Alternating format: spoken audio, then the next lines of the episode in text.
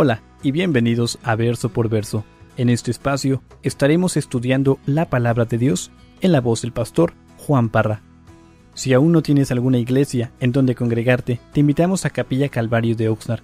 Estamos localizados en el 1925 Eastman Avenue, en la ciudad de Oxnard, California.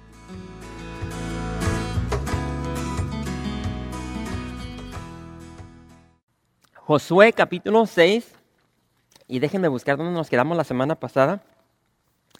hermano, lo cierto, lo cierto es de que Josué está en, la tierra prometida y, más de un millón de personas han cruzado ese río, ese río que, Dios con su gran poder lo secó. Y, y por un momento recuerdan lo que vimos el viernes pasado, de que muchas veces las cosas de Dios, muchas veces leemos la palabra de Dios, vemos lo que Dios nos dice a través de la palabra y muchas veces no creemos la palabra de Dios.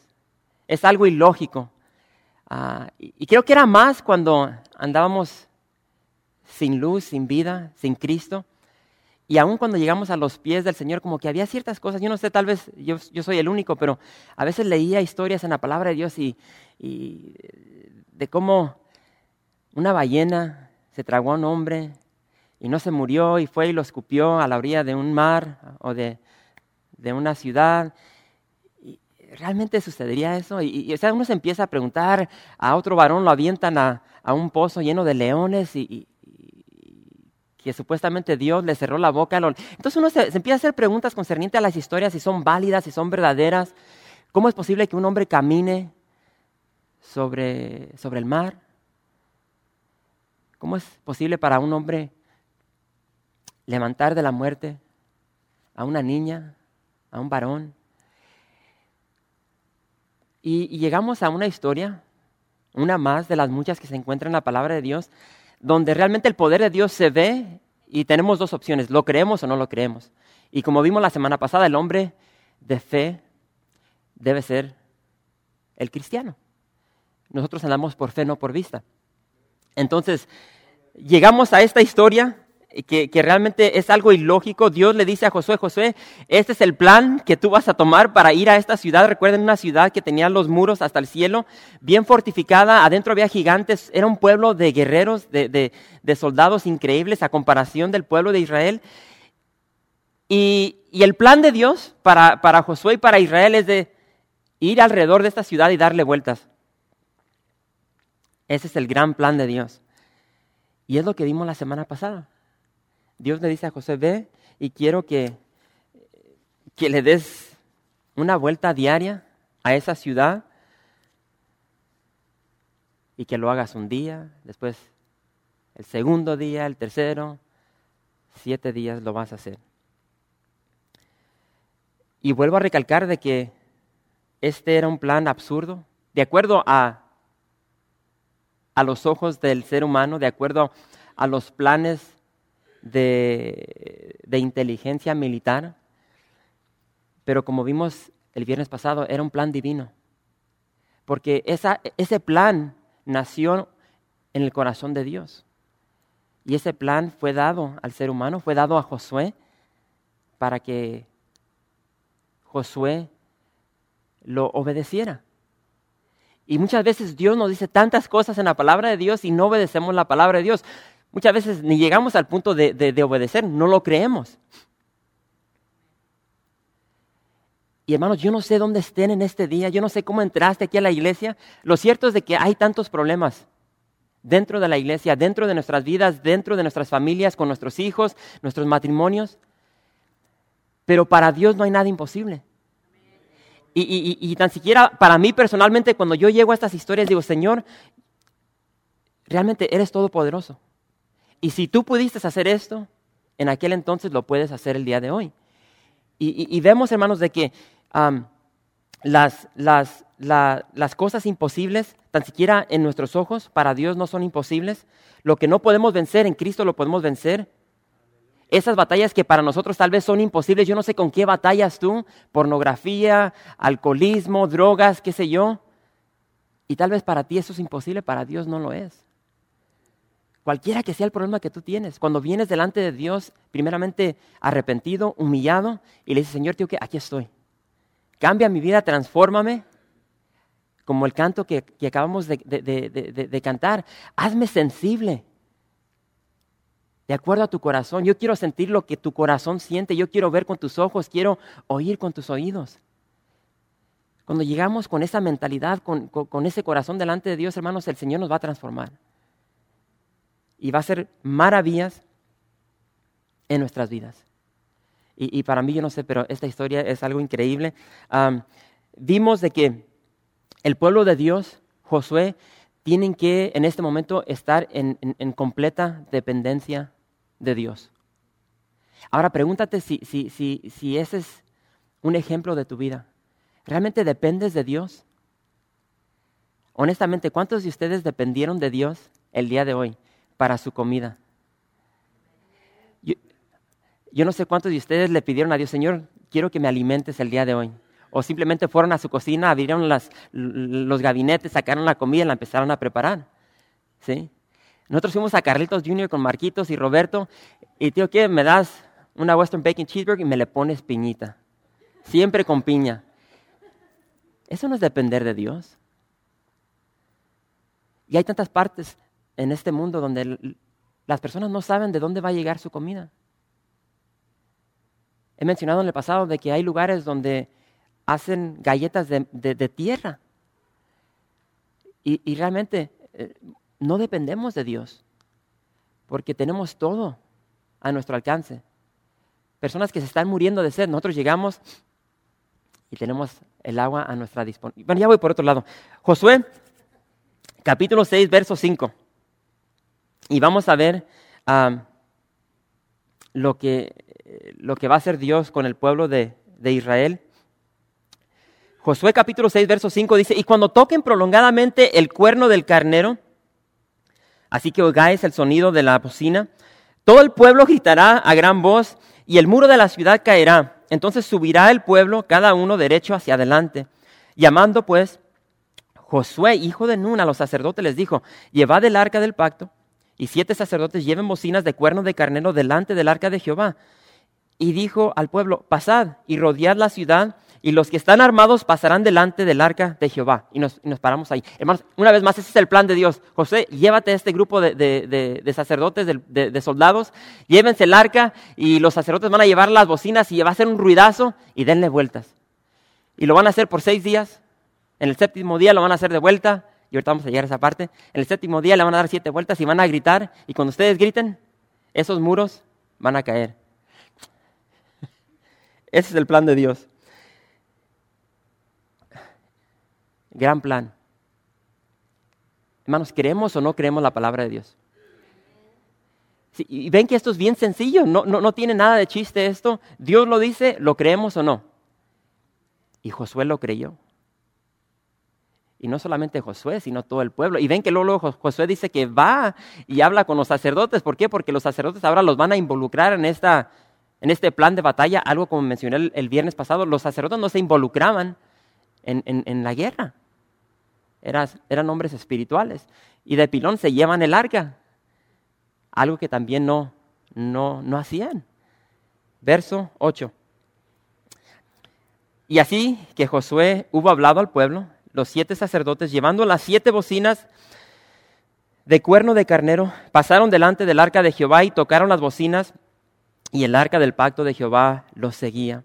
Y los hombres armados iban delante de los sacerdotes que tocaban las bocinas y la retaguardia iba tras el arca, mientras las bocinas sonaban continuamente. Y Josué mirando al pueblo diciendo, vosotros no gritaréis, ni se oirá vuestra voz, ni saldrá palabra de vuestra boca hasta el día que yo os diga, gritad, entonces gritaréis. Así que él hizo que el arca de Jehová diera una vuelta alrededor de la ciudad y volvieron luego al campamento y allí pasaron la noche. Y Josué se levantó de mañana y los sacerdotes tomaron el arca de Jehová. Y los siete sacerdotes llevando las siete bocinas de cuerno de carnero fueron delante del arca de Jehová, andando siempre y tocando las bocinas. Y los hombres armados iban delante de ellos, y la retaguardia iba tras el arca de Jehová, mientras las bocinas tocaban continuamente. Así dieron otra vez vuelta a la ciudad el segundo día y volvieron al campamento, y de esta manera hicieron durante seis días. Al séptimo día se levantaron al despuntar el alba y dieron vuelta a la ciudad de la misma manera siete veces. Solamente este día dieron vuelta alrededor de ella siete veces. Y cuando los sacerdotes tocaron las bocinas, la séptima vez Josué dijo al pueblo, gritad porque Jehová os ha entregado la ciudad. Yo me pregunto, leo esta historia y, cuando Josué le dice, griten, ya le dieron siete vueltas a la ciudad. Yo me imagino, ¿tendrían una duda?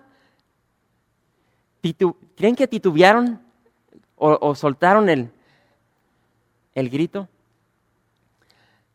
Yo no sé ustedes, pero yo siempre me hago preguntas y yo me he tratado de visualizar cómo, cómo, se, cómo, cómo fue esa escena.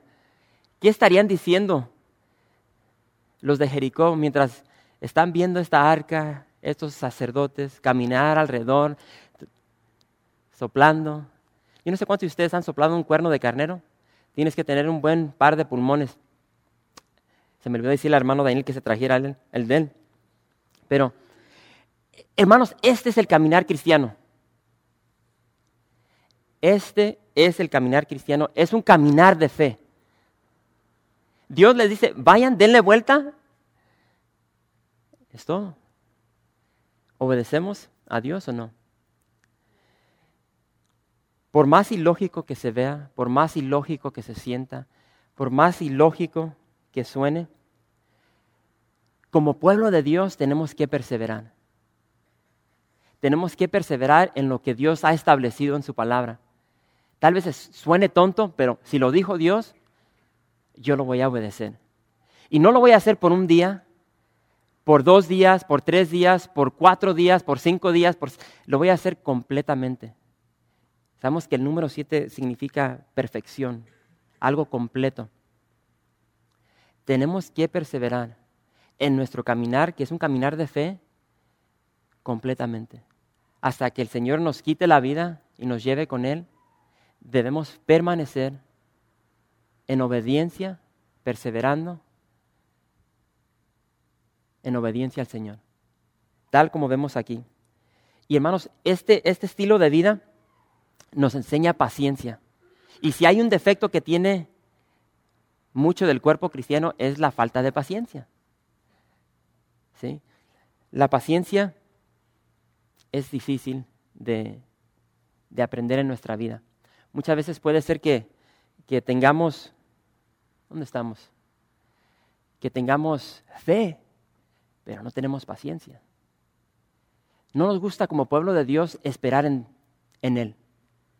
Y muchas veces estamos esperando y, suele suceder de que nos adelantamos de lo que Dios quiere hacer y empezamos a tomar la situación en, nuestra propia, en, nuestras propias manos.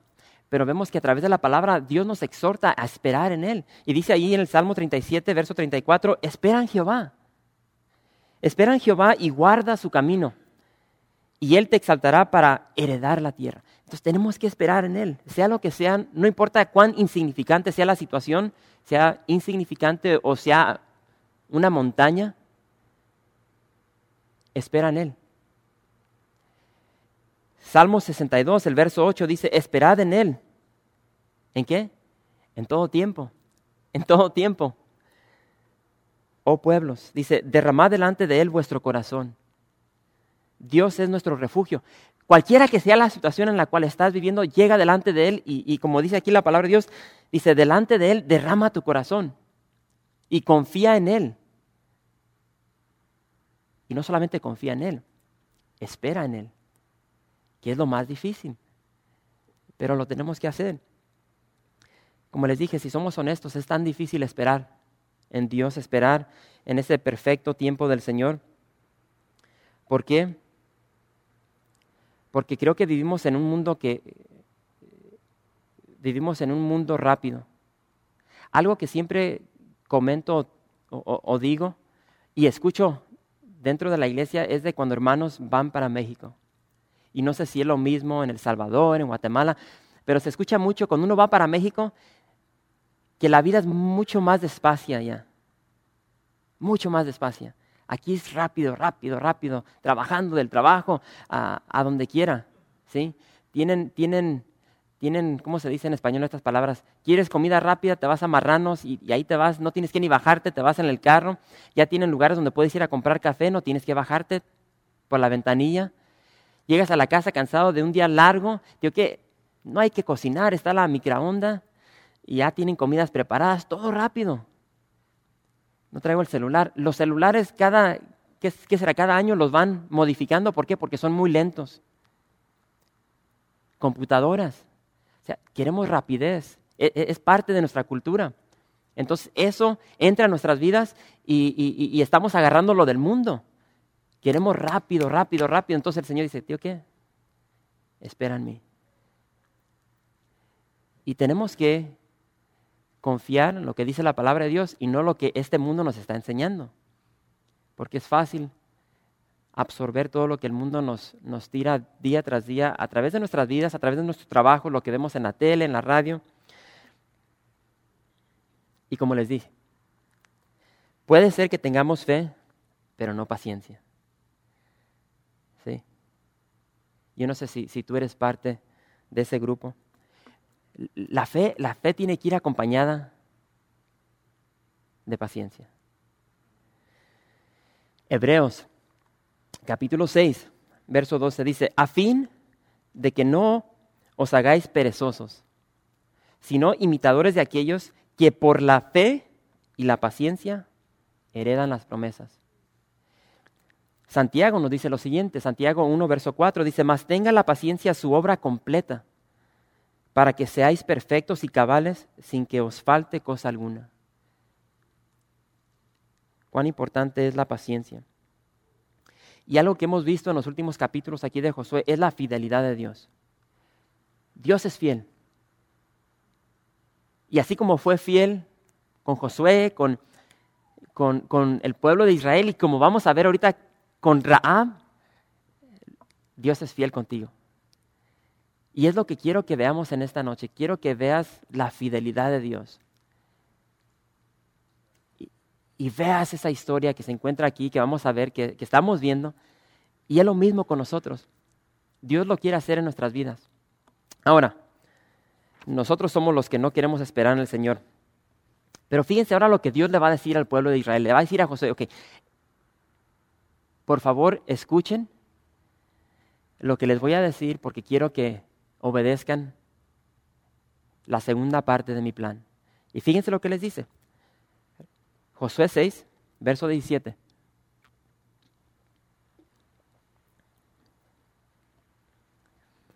Bueno, déjenme retroceder. Hermanos, es tan fácil, es tan fácil desobedecer por no poner atención. No sé si te pasa eso. A veces como que en la palabra de Dios a veces nomás vemos cosas, no quiero decir que nos conviene, pero muchas veces como que se nos pasan cosas importantes. No sé si les pasa eso a ustedes. Y tal vez no intencionalmente. Yo no sé cuántos de ustedes han leído la palabra de Dios Tal vez has leído un cierto libro no sé cuántas veces y de repente lo vuelves a leer y ves algo ahí que dices, wow, ¿dónde estaba esto los últimos 10 años?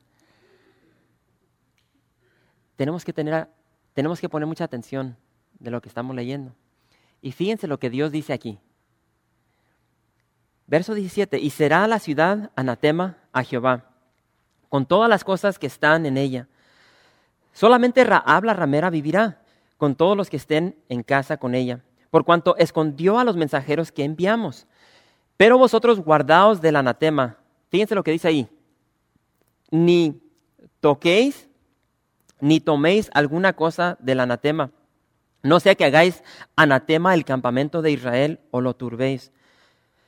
Mas toda la plata y el oro y los utensilios de bronce y de hierro sean consagrados a Jehová y entren en el tesoro de Jehová. Hermanos, aquí en estos tres versos vemos la palabra anatema usada cuatro veces y esta palabra es, esa palabra ahí que, pueden ver, es, esa es la palabra en el hebreo y es lo que significa, significa puede significar ambas cosas, destruir o dedicar. Y, eso se, se, basa de acuerdo al contexto. Y aquí estamos viendo de que se está basando a, a ambos. sabemos de que cuando se, dedicaba algo a Dios, ya fuese un, objeto o una, una persona, ah, dedicar, destruir, cuando se dedicaba para su servicio, ah, el Señor lo quería por completo. El Señor nos quiere a nosotros por completo, no nos quiere a medidas medias. él quiere todo nuestro corazón. Y vemos aquí de que conforme vayamos siguiendo el libro de Josué, las demás ciudades que, van a conquistar el pueblo de Israel no, se van a comparar como Jericó. Jericó fue las primicias del anatema. Dios dice, tío, que quiero que, quiero que lo destruyan, destruyan completamente a esta ciudad. Y ahorita van a ver la lista que, que se nos da. ¿O si la leímos ahorita? Más adelante. Pero en estos versos, hermanos, fíjense aquí, vamos a ver el fruto de la desobediencia. Los cananeos desobedecieron a Dios y ¿qué es lo que recibieron? Juicio. Pero sabemos de que, de que Dios es justo. Si ustedes ya tienen tiempo en la iglesia, saben de que muchas personas leen estos versos y, y no llegamos ahí todavía, pero dicen, ¿cómo es posible que un Dios de amor mande asesinar, matar, animales, a hombres, a mujeres, a infantes, a bebés, y hacen una sopa de, de no sé qué, de, de, estas escrituras. Pero no sé si vieron aquí las palabras de, Dios donde dice, no quiero que ni toquéis ni toméis del anatema. Y ahorita vamos a hablar un poco más sobre esto. Pero yo lo que les quiero decir de que aunque Dios vemos aquí manda que, Israel destruya por completo esta ciudad, Dios es justo. ¿Por qué? Porque su palabra lo dice. Y dice en Ezequiel 33, 11, dice, vivo yo, dice Jehová el Señor, que no quiero la muerte del impío, sino que se vuelva el impío de su camino y que viva aquí vemos la justicia Dios. Quiere que nadie muera, ni los impíos. Los cananeos, hermanos, era una, era una civilización depravada a lo extremo. Y, si ustedes tienen tiempo para estudiar lo que ellos practicaban, agarren un libro y empiecen a, leer lo que, lo que ellos hacían. Cuando Dios dice a Josué, no quiero que vayan y ni toquen el anatema se los dice con un, con un propósito. Ahora, la pregunta que les quiero hacer, ¿va a obedecer el pueblo de Israel a este mandato? Y la respuesta es que no. Y con el pasar del tiempo vamos a ver de que no solamente va a tomar del anatema, lo, se lo van a tragar, lo van a vivir. Y ahora ellos van a estar haciendo lo que los cananeos hacían un estilo de vida depravado, donde constantemente vivían en fornicación, idolatría, idolatraban todo lo que ellos podían crear. Y en esa, en esa idolatría había orgías sexuales, como no se pueden imaginar. No se compara con lo que hay el día de hoy. Y aparte de eso, a sus propios hijos los, los sacrificaban. Y es por eso que Dios le dice, no quiero que toquen el, anatema. No lo tomen, porque el día que lo vas a tocar, el día que lo tomes, lo vas a empezar a vivir. Y llegamos más adelante y vamos a ver que el pueblo de Israel, ese pueblo que estamos viendo aquí, que, que, que, era guiado por Dios, ya no es guiado por Dios, sino que es guiado por esos falsos dioses. Y ahora tenemos al pueblo de Israel que están haciendo lo mismo, teniendo sus orgías, teniendo sus, sus bailes sexuales, sacrificando a sus propios hijos, a dioses que, que no existen. Y es por eso que Dios aquí le dice, no quiero que toquen, no quiero que tomen, quiero que maten todo con vida. Un acto de gracia y de, misericordia de parte de Dios. Deuteronomio capítulo 32, verso 4 dice, y si hay una duda de, de las acciones, de lo que Dios hace, Él es la roca cuya obra es que es perfecta porque todos sus caminos, no la mitad, dice, todos sus caminos son rectitud, Dios de verdad. Dios de verdad y sin ninguna iniquidad en él. Es justo y recto. Hermanos, la mentira abunda el día de hoy. Pero con Dios no. No hay ningún rastro de, de injusticia, de mentira, de maldad, de pecado. El pecado va a traer su consecuencia a nuestras vidas. Es un cáncer que nos va a afectar. Afecta nuestra vida personal. Después ese cáncer entra a nuestros hogares, afecta a nuestra familia, a nuestros hijos, nuestro matrimonio. Y es por eso que, que no podemos tocar estas cosas, porque empezamos a tocar y cuando menos nos damos cuenta ya estamos tomando después lo estamos viviendo. Hay un gran peligro. El verso 20 dice, Josué 6, verso 20, aquí vamos a ver el fruto de la obediencia. Entonces el pueblo gritó y los sacerdotes tocaron las bocinas y aconteció que cuando el pueblo hubo oído el sonido de la bocina, gritó con gran vocerío y el muro se derrumbó.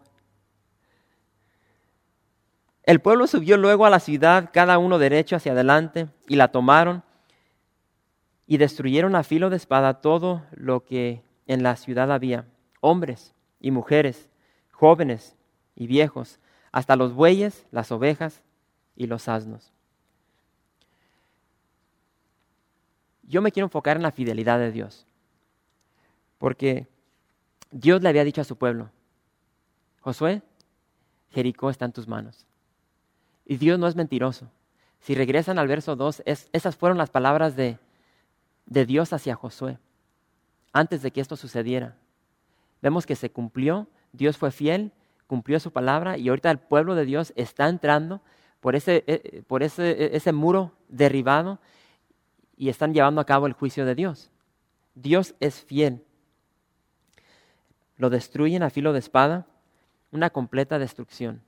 Es, hasta los pobres animales llevaron, cargaron con el juicio de Dios. Pero, hermanos, en medio de ese juicio, vemos gracia. En medio del juicio de Dios vemos el amor de Dios, vemos su misericordia, su gracia. Y fíjense, lean conmigo el verso 22. Dice, mas Josué dijo a los dos hombres que habían reconocido la tierra, entrad en casa de la mujer ramera y haced salir de allí a la mujer y a todo lo que fuere suyo, como lo jurasteis. Y los espías entraron y sacaron a Raab, a su padre, a su madre, a sus hermanos y todo lo que era suyo. Y también sacaron a toda su parentela y, los pusieron fuera del campamento de Israel. Y consumieron con fuego la ciudad y todo lo que en ella había. Solamente pusieron en el tesoro de la casa de Jehová la plata y el oro y los utensilios de bronce y de hierro. Mas Josué salvó la vida de Raab la ramera y a la casa de su padre y a todo lo que ella tenía. Y habitó ella entre los israelitas hasta hoy, por cuanto escondió a los mensajeros que Josué había enviado a reconocer a Jericó. Hermanos, hay una gran bendición en, en, creer y en obedecer a Dios. Y si eso no lo han visto hasta este momento, véanlo, grábenselo en la mente. Hay una gran bendición en creer y obedecer a Dios. Una vez nos encontramos con esta mujer y me encanta cómo, cómo, recuerden, cuando entraron los espías era una ramera. Ha pasado el tiempo, el juicio de Dios ha llegado, ahora la gracia de Dios, la misericordia de Dios llega a este hogar. ¿Y cómo dice la palabra de Dios? Esa es la ramera. Raab, la ramera. El pasado nos marca. Y yo no sé cómo te ha marcado a ti tu pasado. Esta mujer había sido marcada. Era una ramera, una prostituta. Pero saben, Dios también ya la había marcado. Y porque Dios la había marcado, como vemos aquí, ese, encuentro que tuvo con los dos espías, porque Dios la marcó, eso significó salvación para ella. Y la pregunta es si, Dios te ha marcado el día de hoy. o si sigues marcado por el mundo. Cuando Dios te marca, Dios te marca para bien, para vida, vida eterna, una esperanza, un futuro. Y, hermanos, vemos algo bien interesante. El, el lugar aquí más peligroso en esta ciudad de Jericó eran los muros. ¿Por qué? Porque supuestamente cuando el pueblo de Dios iba a gritar, los muros iban a caer. Y si regresamos a Josué, ahí en el capítulo 2, se nos dijo ahí en capítulo 2 de que esta ramera, Raab, vivía, ¿dónde? En el muro. Ella vivía en los muros de Jericó. Y el lugar más peligroso en esta conquista fue el más seguro para esta mujer y su familia. ¿Por qué? Porque ella creyó. Y no solamente creyó las palabras de Dios, sino que obedeció lo que se le dijo. Entonces vemos de que no importa cuál sea la tormenta, cuál sea la destrucción, el juicio que llegue sobre este mundo, si estamos marcados por Dios, si le creemos, si obedecemos lo que Él ha dicho, la única porción de la, de la ciudad que no cayó fue la parte donde vivía esta, esta ramera. Todo lo demás cayó. Y, hay un video que han hecho que demuestra todo esto. Es, algo increíble. Además, como es en inglés, dije, pues, ¿cómo se lo voy a enseñar en inglés? para los que vamos a ir a Israel, no vamos a ir a Jericó, pero ah, pueden leer, pueden ver dónde está este lugar. Es, es, algo increíble. Dios, Dios es fiel. Y lo vuelvo a repetir, Dios es fiel. y Hermanos, Dios, si regresamos a lo que, lo que le dijeron los espías, ¿tío, que pone ese cordón rojo? Dios no necesitaba ese, cordón rojo para, para, saber, ok, cuál es la casa de esta, de esta ramera. Dios no necesitaba ese cordón rojo para saber, ok, esta, esta porción del muro no lo puedo tumbar, no se puede caer ese. Dios lo sabe todo.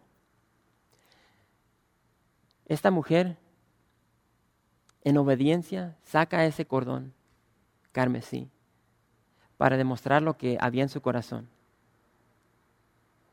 Esa fe que, estaba en su interior es como los que se bautizaron. El bautismo no te salva. Simplemente demuestra la fe que ya tienes adentro para que los demás vean y digan, ¿qué? Esta persona ha muerto, pero también ha resucitado en Cristo. Y, es algo que vemos aquí increíble La gracia de nuestro Señor es, algo increíble. Fíjense lo que dice el verso 26. Ya vamos a terminar. Ya merito, ya merito. Verso 26, Josué 6, verso 26. Dice, en aquel tiempo hizo Josué un juramento, diciendo, maldito delante de Jehová el hombre que se levantare y reedificare esta ciudad de Jericó. Sobre su primogénito eche los cimientos de ella, y sobre su hijo menor asiente sus puertas. Estaba pues Jehová con Josué y su nombre se divulgó por toda la tierra. Y aquí eh, Josué pronuncia una maldición, una, maldición que, se cumplió, porque ah, si ustedes la quieren buscar, Primera de Reyes capítulo 16, ahí van a ver un varón que quiso reedificar esta ciudad y tal como dice aquí, le costó la vida de su primogénito, incluso le costó la vida de dos de sus hijos. La palabra de Dios se cumple porque Dios es fiel. ¿Cuántas veces he dicho eso ya? Dios es fiel. Una vez más, la fidelidad de Dios, hermanos, es, es algo grandioso, es algo visible, es algo palpable, es real. Pero aquí en el verso 27, ahí lo dice todo. Estaba pues Jehová con Josué. ¿Estaba quién? Jehová con Josué. Y aquí termino en esta noche, hermanos. Y es lo que yo creo que nosotros podemos sacar de esta historia. Y si, y si aplicamos esto a nuestras vidas, hermanos, no importa lo que venga a tu vida, tú vas a ser fiel.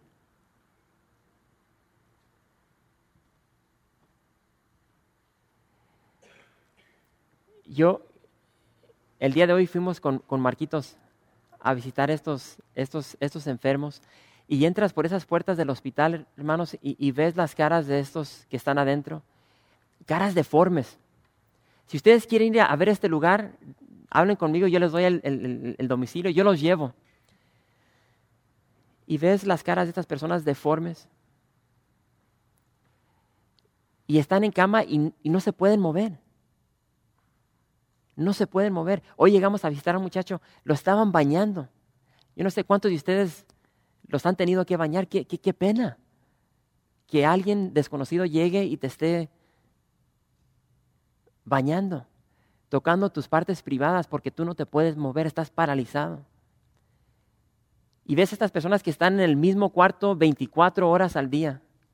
No salen de allí. Si salen una vez a la semana a agarrar sol, ya les conté cómo este muchacho lee la palabra de Dios, mas sin embargo ves esa sonrisa. Una sonrisa increíble, un brillo en su rostro. Y desde el domingo pasado, cuando lo vi, ya no recuerdo qué día, me dice, pastor, dice, ya tengo tiempo que no celebro la cena del Señor. ¿Por qué no vienes y me la das? Y ves a estos muchachos que no se pueden mover, están así, pero con una sonrisa. Una sonrisa genuina, no es una sonrisa falsa. Y solamente eso lo puede dar el Señor. Y, yo compartía con, los hermanos que fueron conmigo, tío, que yo a veces soy tan mal agradecido y me quejo por cualquier cosita. Y, y, por eso me gusta entrar a este lugar porque veo lo tanto que me ha dado el Señor. Y, veo a estas personas que no se pueden mover, no pueden caminar, no se pueden... Este muchacho no puede ni, tomar el pan ni la copa, uno se lo tiene que dar, pero ¿cómo la recibió? Con, con una alegría, con un, con un gozo. Y eso me motiva a mí. Me motiva a mí a, a vivir mi vida de una manera distinta, de una manera que, que, yo pueda ser de bendición a las personas que no tienen todas esas dichas, esos dones que tenemos nosotros. Y este muchacho se alegra cuando lo vamos a visitar, pero no sabe que nosotros somos los que recibimos la mayor bendición. Y ahorita estamos trabajando con este muchacho porque tiene su computadora, ya estoy saliéndome de él, y, queremos traerle un mensaje a los jóvenes de su cama, se graba con su computadora y eso lo corremos por la internet para que vean estos jóvenes de nuestra iglesia. El momento que entras allá adentro te empieza a predicar. Algo increíble, algo increíble. Pero fíjense lo que, lo que podemos ver aquí, y con esto cierro. Fe. Tienes fe. Sin fe es imposible agradar a Dios. Y aquí vemos fe, fe de parte de Raab. Ella le creyó a todo lo que le dijeron los espías. Fe en Josué. Por más ilógico que era el plan de Dios, él tuvo fe y obedeció. Y no solamente Josué, sino todo el pueblo de Israel. Tal vez parecían una bola de locos dándole vuelta ahí alrededor, pero lo hicieron. Obediencia. Fe, obediencia, una vez más, obediencia de parte de Raab, de Josué, de todo el pueblo. Fe, obediencia, valor. Ahora, si, Dios te dice, tío, que ve y haz algo, y, suena como ir y darle vuelta a esta ciudad,